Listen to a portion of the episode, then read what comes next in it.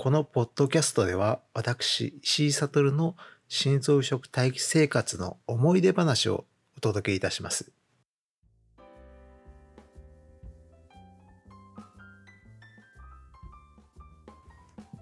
今晩は2015年の10月20日バド装着から250日目に書いたブログ記事の思い出を話します。この日は2本の映画を見て、そのことについてブログ記事でちょっと書いたんですね。1本目がアメリカのミリオンダラーベイビーっていう映画です。この映画は2005年頃に公開されて、私も映画館に見に行きました。ボクシングを題材としたストーリーなんですけれども、この映画見終わった時の正直の感想なんですけれども、二度と見たくないな、この映画って思いました。なぜ二度と見たくないとまで思ったのかというと、当時の私にとってはちょっと内容的に厳しかったんですね。あの、2002年に私弟を亡くしているんですけれども、ちょっとそこと被る描写があってですね、あの、最後、ほんと映画館の中で苦痛だったのを覚えてます。その時に、その映画から受け取ったメッセージというものがあって、命の尊厳って何だろうっていうちょっと深めなメッセージだったんですね。で、もう二度と見たくないなと思ってたんでずっと忘れてた映画だったんですけれども、こう2015年にまたまそのネットフリックスのおすすめの映画に出てきちゃったんですね。でもなんか私自身その映画に対して引っかかってるものがあって再び見たんですね。で、その2015年当初見てる状況っていうのはやっぱり一度死にかけてバドをつけて人工呼吸器も入ってその後脳出血をしてっていういろんなステップを踏んでのその映画だったのでまた受け取るメッセージがですね深く思えちゃうんですね。でこれはトカンチャさんにはちょっとお勧めできない映画かなと思います。ただ映画自体はものすごいいいものなので医療者とかにはちょっと見てほしいかなと思います。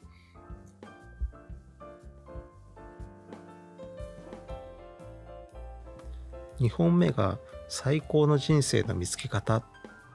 という映画を見ました。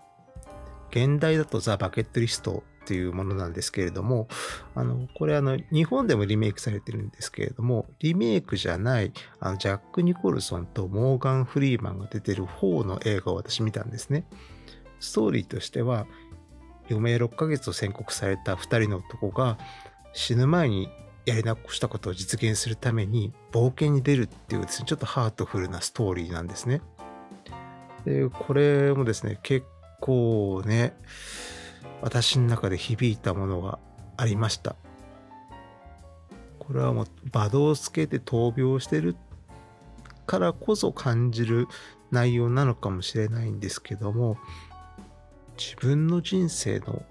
目的は何だろうそんなことをですね、考えさせられるような映画でした。この中で、一つですね、わからないセリフがあったんですね。俺はまだ第一段階だっていう言葉があったんですね。その後に死の受容プロセスはっていう話になっていくんですけれども、死の受容プロセスって何ぞやって思ったんですね。いろいろ調べたら、どうやらロスモデルっ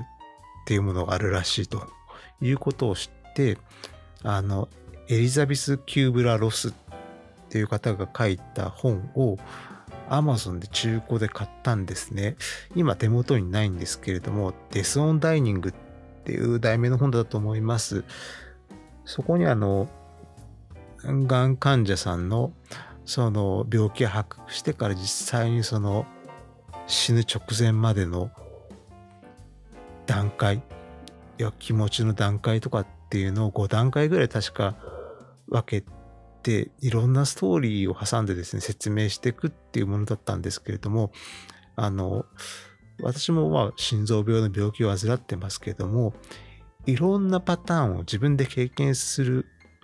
わけでもないので、その本を通して得たことっていうのはすごいたくさんありました。これぜひあの医療者の方も読んでいらっしゃるとは思うんですけれども、もし読んでいなかったら、あの、その本をですね、読むことをお勧めいたします。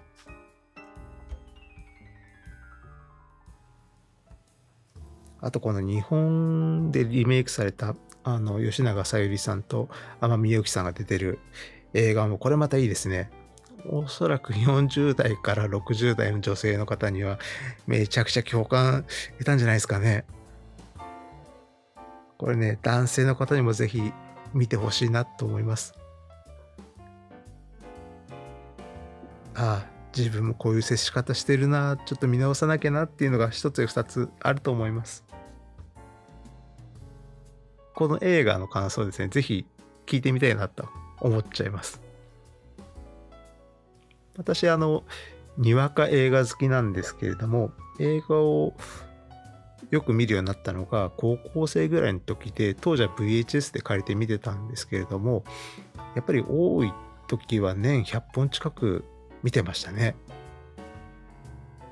やっぱり当時、10代、20代が一番見てたんですけれども、やっぱりその時に見て受けた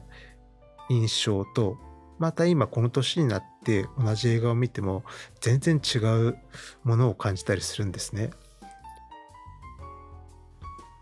リメイクの映画も好きですよ。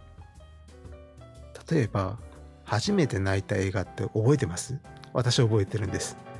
あの、私、あの、八甲物語だったんですね。で、あれもハリウッドでリメイクされて、確かあの、リチャード・ギア、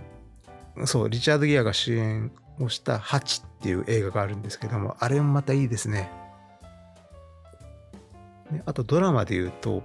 日テレで、あの、松雪靖子と芦田愛菜が出ていたあの、マザーっていうドラマがあったと思うんですけれども、あれもトルコでリメイクされて、あれも結構好評らしいんですよね。まだそれ見たことがないので、いつかちょっと見たいなと思っています。ね、結構あの映画に関する記事も書いていたので、ただ没にしてるものもすごい多いんですけども、このポッドキャストでちょいちょいお伝えできればなと思います。ではまた今度。バイバイ。